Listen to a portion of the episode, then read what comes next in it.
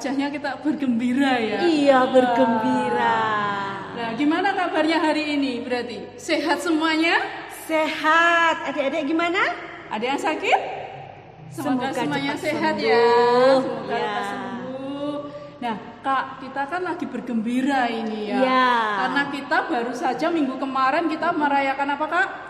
Hari Kemerdekaan Republik Indonesia. Yang keberapa? Ke-75. Betul kan adik-adik? Betul ya? 75.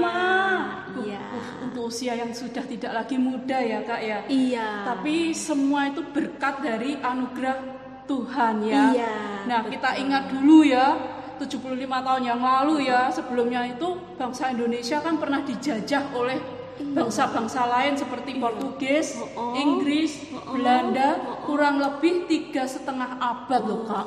Tiga setengah abad itu berarti 350 tahun ya Kak. Iya. Lama sekali ya. Nah, ya itu karena Tuhan peduli, karena Tuhan cinta sama bangsa Indonesia, makanya Tuhan eh, membebaskan bangsa kita ya Iya. dari penjajahan pada tahun 1945 ya. Iya. Bangsa kita menjadi bangsa yang merdeka Merdeka. untuk selama-lamanya. Nah, seperti juga hanya Kak, hari ini kita juga mau bicara tentang pembebasan bangsa Israel dari Mesir, dari penindasan Raja Firaun yang begitu kejam ya. Nah, Iya. kita berarti Tuhan itu cinta semua bangsa ya, Kak? Iya, Tuhan tidak peduli dari mana kita berasal, Tuhan mencintai semua bangsa di dunia. Nah, kita bersama-sama kita mau ajak adik-adik yang di rumah, kita mau menyanyikan Tuhan cinta semua bangsa.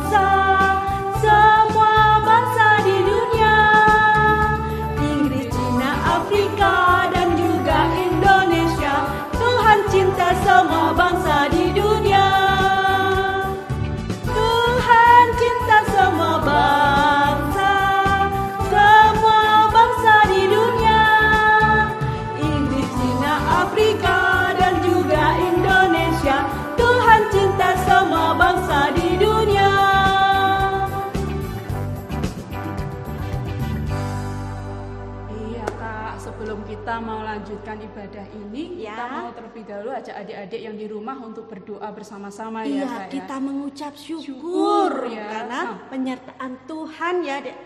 Ya, Nah, Adik-adik ya. Kita diberi kesehatan, kita bisa bangun pagi, Iya. kita masih bisa beribadah maupun secara Oh, daring ya kak di rumah Iya. kita masing-masing. Ah. Ya, mari kita berdoa. Selamat pagi Tuhan, terima kasih untuk pagi yang indah, udara sejuk yang boleh kami nikmati Tuhan. Dan terima kasih juga untuk penyertaan-Mu di sepanjang malam yang boleh berlalu Tuhan. Kami bersyukur jikalau pada pagi hari ini kami boleh bangun di dalam keadaan tubuh yang sehat. Itu semua hanya karena anugerah Tuhan. Dan jikalau pada saat ini bangsa kami juga baru saja merayakan kemerdekaan yang ke-75 tahun Tuhan di mana kami mengucap syukur Tuhan itu semua tidak lepas dari karena anugerahmu Tuhan. Terima kasih Bapa, pada saat ini kami akan kembali memuji dan memuliakan nama Tuhan lewat ibadah minggu pagi ini Tuhan. Berkatilah ibadah anak pada pagi hari ini dari awal pertengahan hingga akhir. Kami serahkan semuanya hanya di dalam tangan pimpinan dan kasih-Mu Bapa. Hanya di dalam nama Tuhan kami Yesus Kristus kami berdoa dan mengucap syukur. Amin. Teman-teman, ayat pembuka diambil dari kitab Maleakhi pasal 3 ayat 17 yang berbunyi demikian mereka akan menjadi milik kesayanganku. Sendiri firman Tuhan sebentar malam pada hari ini aku serahkan aku akan mengasihi mereka semua seperti seseorang akan anaknya yang melayani dia. Amin. Bersyukurlah kita menjadi anak-anak Tuhan marilah kita tetap setia kepadanya. Ya, itu tadi Nas pembukaan kita pada pagi hari ini ya Kak diambil Iya. dari Maliaki 3 ayat yang ke-17 di mana di sana menyatakan bahwa Tuhan eh, kita ini milik kesayangan Tuhan. Iya, Kak. Ya. Nah, Tuhan begitu sayang pada kita Iya. sama seperti ayah ibu kita juga sayang kepada kita. Iya betul adik-adik. Ya, dalam suka maupun di dalam duka, apa pun yang terjadi di dalam kehidupan kita meskipun kadang tidak sesuai dengan harapan kita ya, Kak. Nah, kita berharap COVID-19 cepat berlalu, tetapi sampai saat ini masih ada, tapi kita tetap bersyukur ya tuh karena Allah masih mau peduli dengan kita. Iya. Kita masih diberi sehat loh, Kak. Iya, kita masih betul. bisa beribadah maupun meskipun masih terpisah oleh jarak dan waktu ya. Iya. Karena Allah peduli dengan kita ya. Iya. Kita akan bersama-sama kembali mujikan Allah peduli.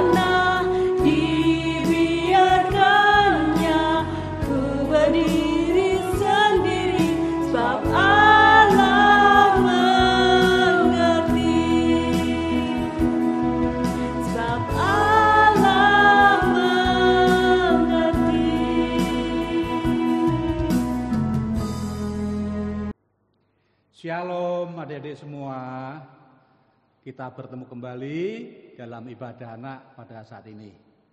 Sebelum kita melanjutkan eh, ibadah kita, mari kita berdoa terlebih dahulu. Mari kita berdoa. Tuhan Yesus kami kembali menaikkan syukur kepada Tuhan karena Tuhan kembali mengizinkan setiap kami untuk beribadah pada saat ini secara online. Kiranya Tuhan yang memimpin, Tuhan yang memberkati setiap anak-anakmu yang mengikuti ibadah online ini. Terima kasih Bapa, kami menyerahkan seluruh rangkaian ibadah ini di dalam kuasa Tuhan kami Yesus Kristus. Amin. Pembacaan Alkitab kita pada hari ini diambil dari Keluaran pasal 5 ayatnya yang pertama sampai dengan pasal 6 ayatnya yang ke-12. Keluaran 5 ayat 1 hingga Keluaran 6 ayat 12. Kemudian Musa dan Harun pergi menghadap Firaun, lalu berkata kepadanya, Beginilah firman Tuhan, Allah Israel, biarkanlah umatku pergi untuk mengadakan perayaan bagiku di padang gurun. Tetapi Firaun berkata, Siapakah Tuhan itu yang harus kudengarkan firman-Nya untuk membiarkan orang Israel pergi? Tidak kenal aku Tuhan itu, dan tidak juga aku akan membiarkan orang Israel pergi. Lalu kata mereka, Allah orang Ibrani telah menemui kami. Izinkanlah kiranya kami pergi ke padang gurun tiga hari perjalanan jauhnya untuk mempersembahkan korban kepada Tuhan Allah kami supaya jangan nanti mendatangkan kepada kami penyakit sampar atau pedang. Tetapi Raja Mesir berkata kepada mereka, Musa dan Harun, mengapakah kamu bawa-bawa bangsa ini melalaikan pekerjaannya? Pergilah melakukan pekerjaanmu. Lagi kata Firaun, lihat, sekarang telah terlalu banyak bangsamu di negeri ini. Masakan kamu hendak menghentikan mereka dari kerja paksanya? Pada hari itu juga Firaun memerintahkan kepada pengerah-pengerah bangsa itu dan kepada mandur-mandur mereka sendiri. Tidak boleh lagi kamu memberikan jerami kepada bangsa itu untuk membuat batu bata seperti sampai sekarang. Biarlah mereka sendiri yang pergi mengumpulkan jerami. Tetapi jumlah batu bata yang harus dibuat mereka sampai sekarang, bebankanlah itu juga kepada mereka dan jangan menguranginya karena mereka pemalas Itulah sebabnya mereka berteriak-teriak, "Izinkanlah kami pergi mempersembahkan korban kepada Allah kami." Pekerjaan orang-orang ini harus diperberat, sehingga mereka terikat kepada pekerjaannya dan jangan mempedulikan perkataan dusta.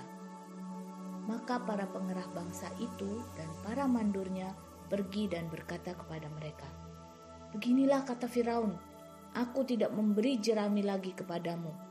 Pergilah kamu sendiri mengambil jerami di mana saja kamu mendapatnya.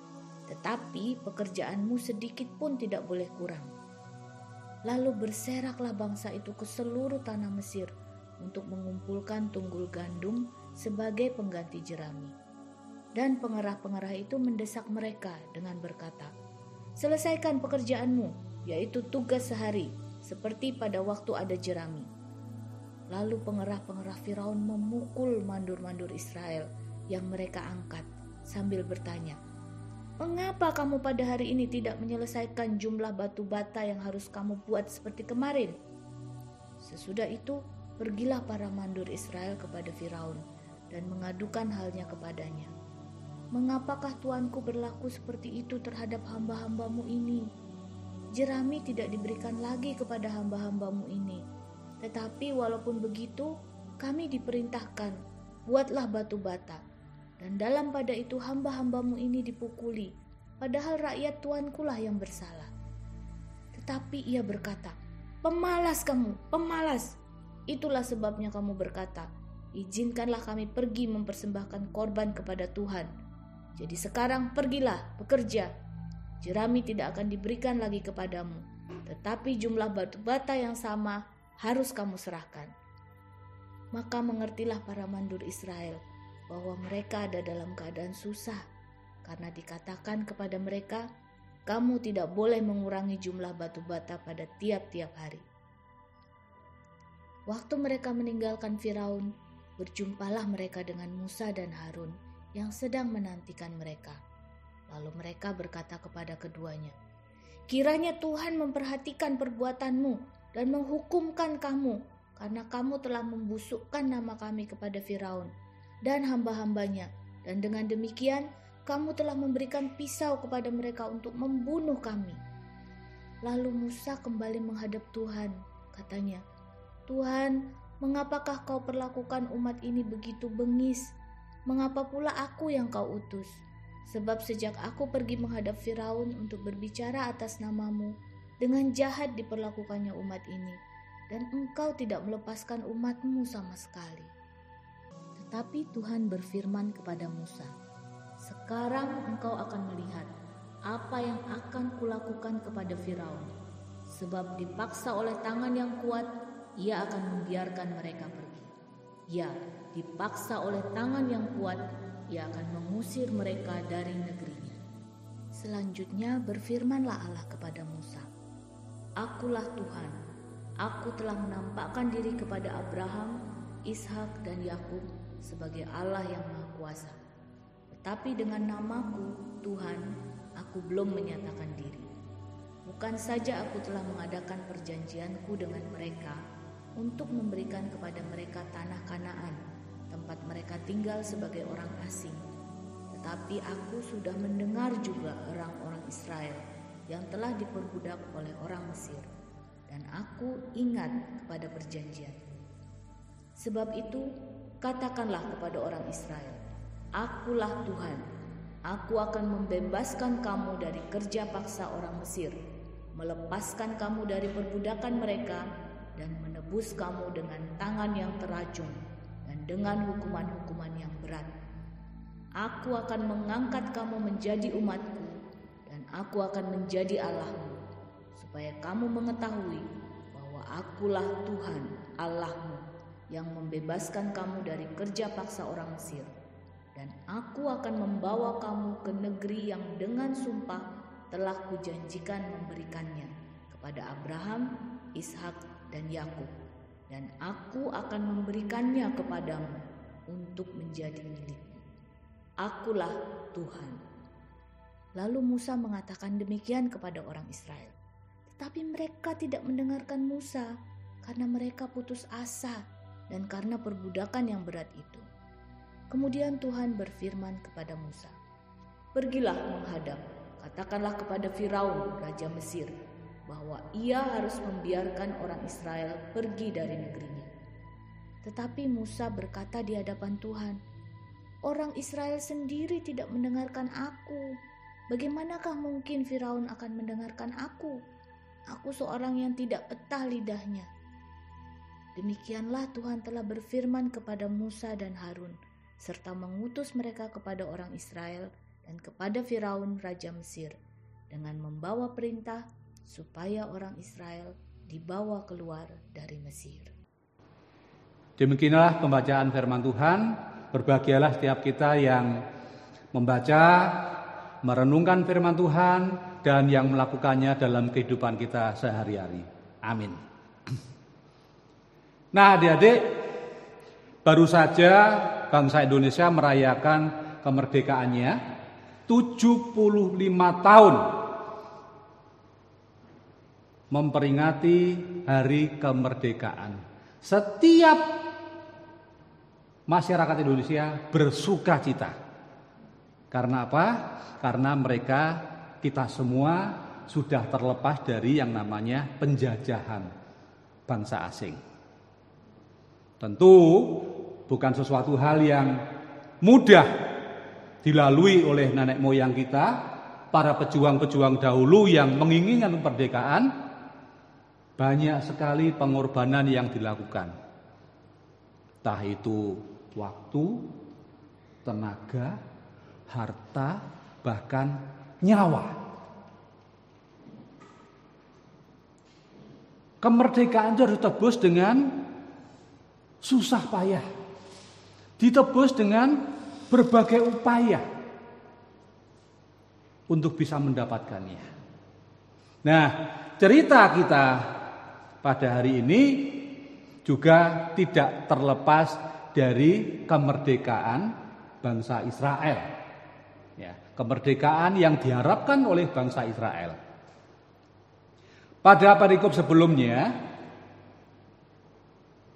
Musa memberitahukan kepada orang Israel bahwa sebentar lagi orang-orang Israel akan dibebaskan dari perbudakan bangsa Mesir. Wah, sukacita sekali dan luar biasa mereka menyambut kabar berita itu yang disampaikan oleh Musa dan Harun sampai-sampai orang-orang Israel itu sujud menyembah kepada Allah. Mereka bersuka cita karena sebentar lagi mereka akan terbebas dari yang namanya perbudakan. Melihat semangat dari orang-orang Israel, maka Musa dan Harun yang diperintahkan Tuhan untuk bertemu dengan Raja Fir'aun kembali bersemangat. Ya. Mereka memiliki semangat untuk segera bertemu dengan raja Mesir yaitu Firaun. Maka berangkatlah Musa dan Harun ke hadapan Firaun dan menyampaikan firman Allah kepada raja Firaun. Yang menyatakan izinkanlah bangsa Israel, orang-orang Israel ini untuk pergi beribadah di padang gurun tiga hari perjalanan jauhnya. Demikianlah firman Tuhan. Tetapi jawaban dari Firaun sungguh-sungguh di luar dugaan daripada Musa dan Harun. Firaun mengatakan, "Siapa Tuhan yang harus aku dengarkan firman-Nya? Aku tidak kenal."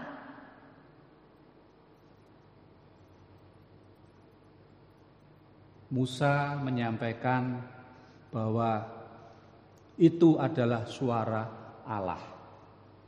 Izinkanlah orang-orang Israel ini pergi beribadah kepada Allah supaya nanti tidak didatangkan malapetaka, penyakit sampar dan sebagainya. Tetapi kembali Firaun mengatakan tidak. Aku tidak akan mengizinkan orang Israel untuk pergi beribadah di padang gurun. Maka kembalilah ya, pergilah Musa dan Harun dengan hati yang galau di hadapan dari hadapan Firaun. Dan segera Firaun menyampaikan kepada mandor-mandor Mesir untuk menyampaikan kepada mandor-mandornya orang Israel menyatakan mulai saat ini tidak ada lagi jerami di antara mereka dalam mengerjakan pembuatan batu bata.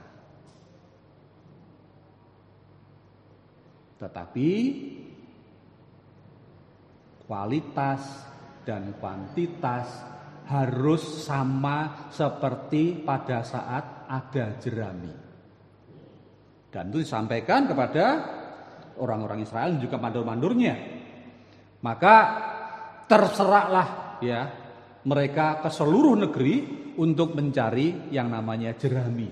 Karena jerami ini menjadi bagian dari uh, bahan baku utama pembuatan batu supaya tidak mudah pecah.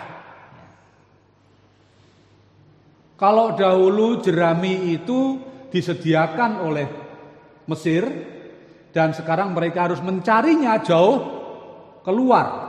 Waktu mereka untuk mencari itu sudah memakan waktu yang lama. Dan mereka dituntut untuk membuat kualitas, mutu, dan jumlah batu bata yang sama seperti sebelumnya. Dan itu adalah sebuah musibah bagi orang Israel. Nah, adik-adik, sampai di sini kita bisa ikut membayangkan ya. Kita ikut merasakan bagaimana orang Israel ini sangat-sangat sulit kehidupannya. Mereka ditekan mereka harus menyediakan batu bata dalam jumlah yang sama dengan kualitas yang sama, sementara mereka tidak difasilitasi dengan jerami. Mereka harus mengupayakan itu sendiri. Suatu kehidupan yang sulit. Kadang memang kehidupan tidak selalu seperti yang kita harapkan. Ada kehidupan-kehidupan yang kita jalani dan tidak sesuai dengan harapan kita. Tetapi itu tidak boleh membuat kita menjadi kecil hati. Kemudian ketika Musa dan Harun meninggalkan Fir'aun, kembali Musa berkata kepada Tuhan, Ya Allah, mengapa engkau mengutus aku Penderitaan bangsa ini begitu berat. Dan kenapa engkau tidak segera membebaskannya? Musa galau. Di satu sisi dia harus memperjuangkan orang Israel ini untuk segera bebas. Tetapi di sisi lain menurut Musa Tuhan berlama-lama. Tidak seperti film-film yang kita lihat ya langsung ting gitu ya mau mau minta gini langsung ting jadi ini ting jadi ya Bukan seperti Doraemon yang punya apa? kantong ajaib itu. Ya. Segala sesuatunya segera. Tetapi Tuhan ingin memproses segala sesuatunya. Adik-adik yang dikasih Tuhan Kristus, Tuhan tetap menginginkan anaknya untuk setia. Tuhan mengharapkan anaknya tetap setia walaupun di dalam penderitaan. Penderitaan yang kita alami, penderitaan yang adik-adik semua alami, itu semua Tuhan tahu.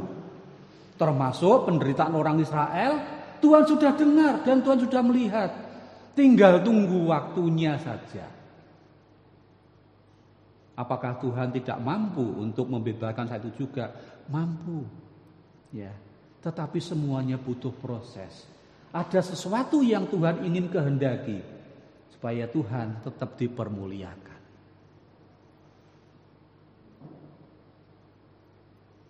Memang tentu telah tidak mudah. Ya suasana hati, suasana keluarga kita, situasi lingkungan kita itu juga akan mempengaruhi bagaimana kehidupan kita akan berlangsung. Ketika, ketika kita mengharapkan sesuatu terjadi dalam kehidupan kita, tetapi karena kondisi kita tidak memungkinkan, keluarga kita tidak mendukung, lingkungan kita, teman-teman kita tidak mendukung, itu bisa saja terjadi yang namanya kegagalan. Dan itu mengecewakan. Nah, mengecewakan. Hati yang kecewa itu bisa menghilangkan pengharapan.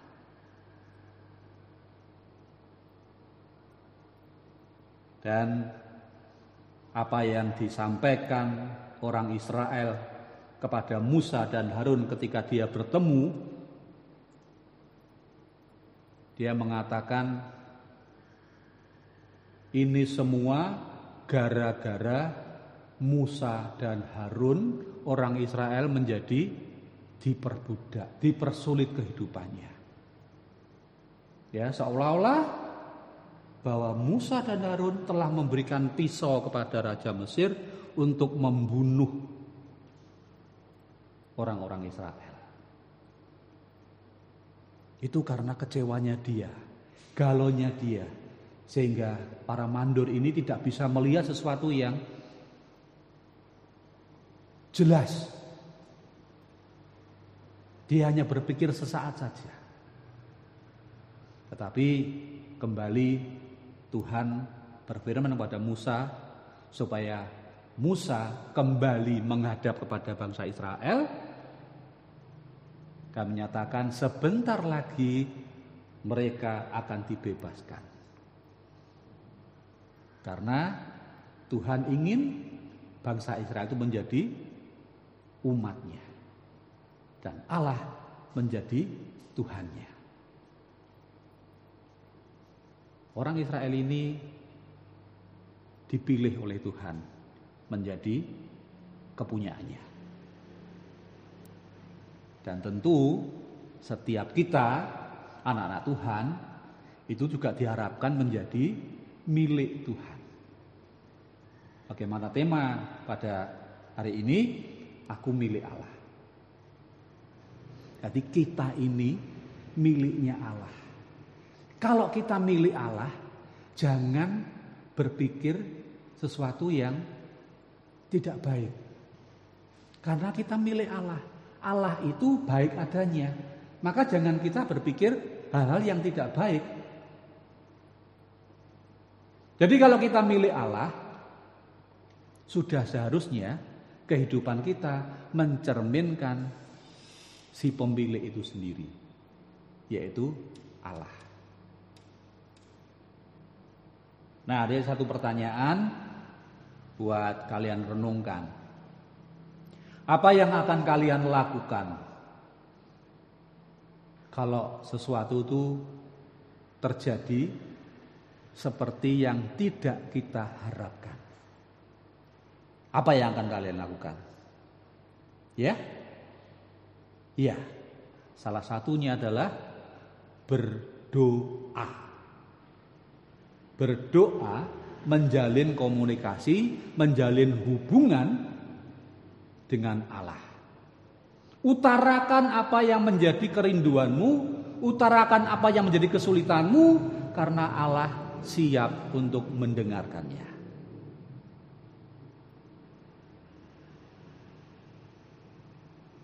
Nah, adik-adik yang dikasih Tuhan Yesus Kristus, melalui firman Tuhan pada hari ini, ada beberapa hal yang bisa kita ambil, ya, hikmahnya. Yang pertama, bahwa kesibukan itu, kesibukan itu anugerah dari Allah. Entah itu kesibukan di sekolah, entah itu kesibukan di rumah, entah itu kesibukan karena pekerjaan, itu semua anugerah dari Allah. Tetapi jangan sampai kesibukan ini menjadi penghalang menjadi penghalang kita untuk beribadah kepada Allah. Yang kedua, sesulit apa pun kehidupan kita, sesulit apa pun kehidupan kita, Janganlah kita meninggalkan Tuhan. Jangan kita mencoba mengatasi, mencari solusi atas kemampuan kita. Karena kemampuan kita adalah terbatas. Tapi datanglah kepada Tuhan. Berserahlah kepada Tuhan. Maka kesulitan itu akan diselesaikan oleh Tuhan. Di luar kemampuan kita. seperti yang dilakukan oleh Fir'aun ya. Fir'aun membuat orang-orang Israel ini sibuk sehingga tidak ada waktu untuk berdoa, beribadah kepada Tuhan. Orang Israel lebih takut untuk tidak menyelesaikan tugas yang diberikan Raja Mesir kepada mereka yaitu membuat batu bata. Tugas mereka semakin banyak, tugas mereka semakin bertumpuk.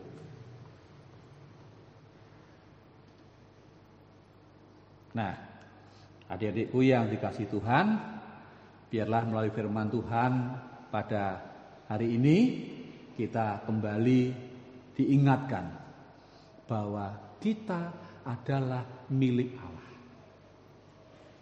Allah yang akan memelihara kita, Allah yang akan menuntun kita, Allah yang sanggup untuk melakukan segala sesuatu yang kita hadapi.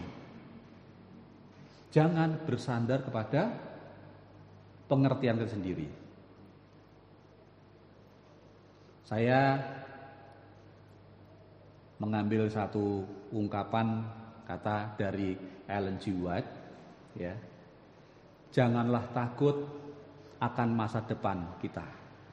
Kecuali kecuali kalau kita telah melupakan kebaikan Allah. Kiranya Tuhan memberkati kita semua. Amin. Adik-adik, kembali kita akan berdoa. Mari kita berdoa. Tuhan Yesus yang Maha Baik, yang menjadi pemilik kami semua, saat ini kami menaikkan syukur atas kehidupan yang Tuhan sudah anugerahkan kepada kami semua.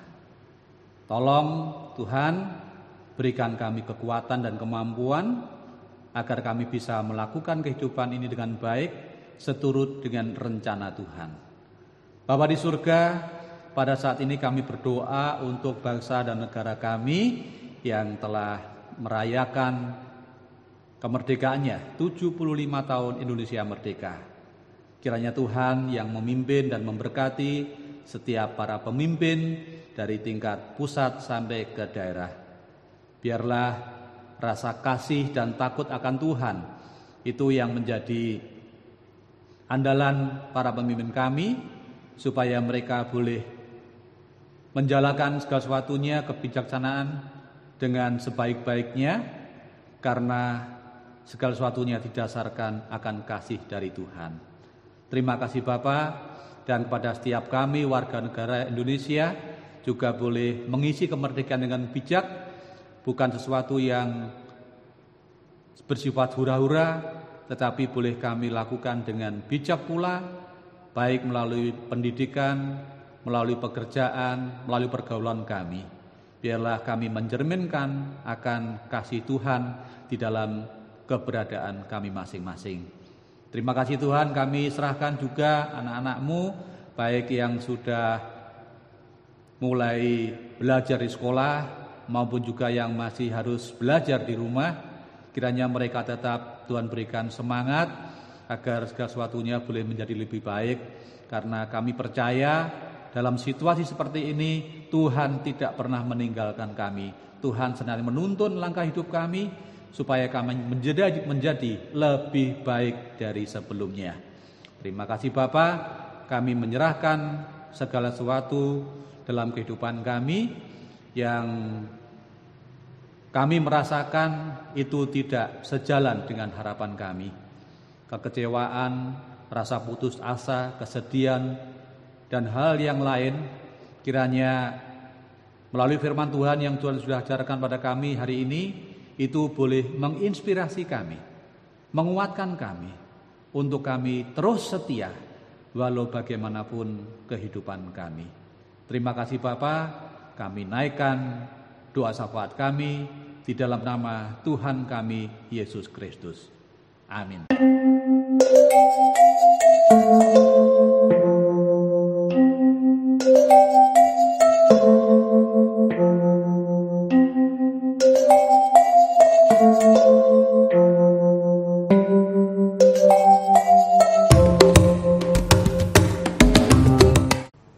Ya, kita sudah ada tiba saatnya di penghujung ibadah minggu Iya. pagi ini ya tuh.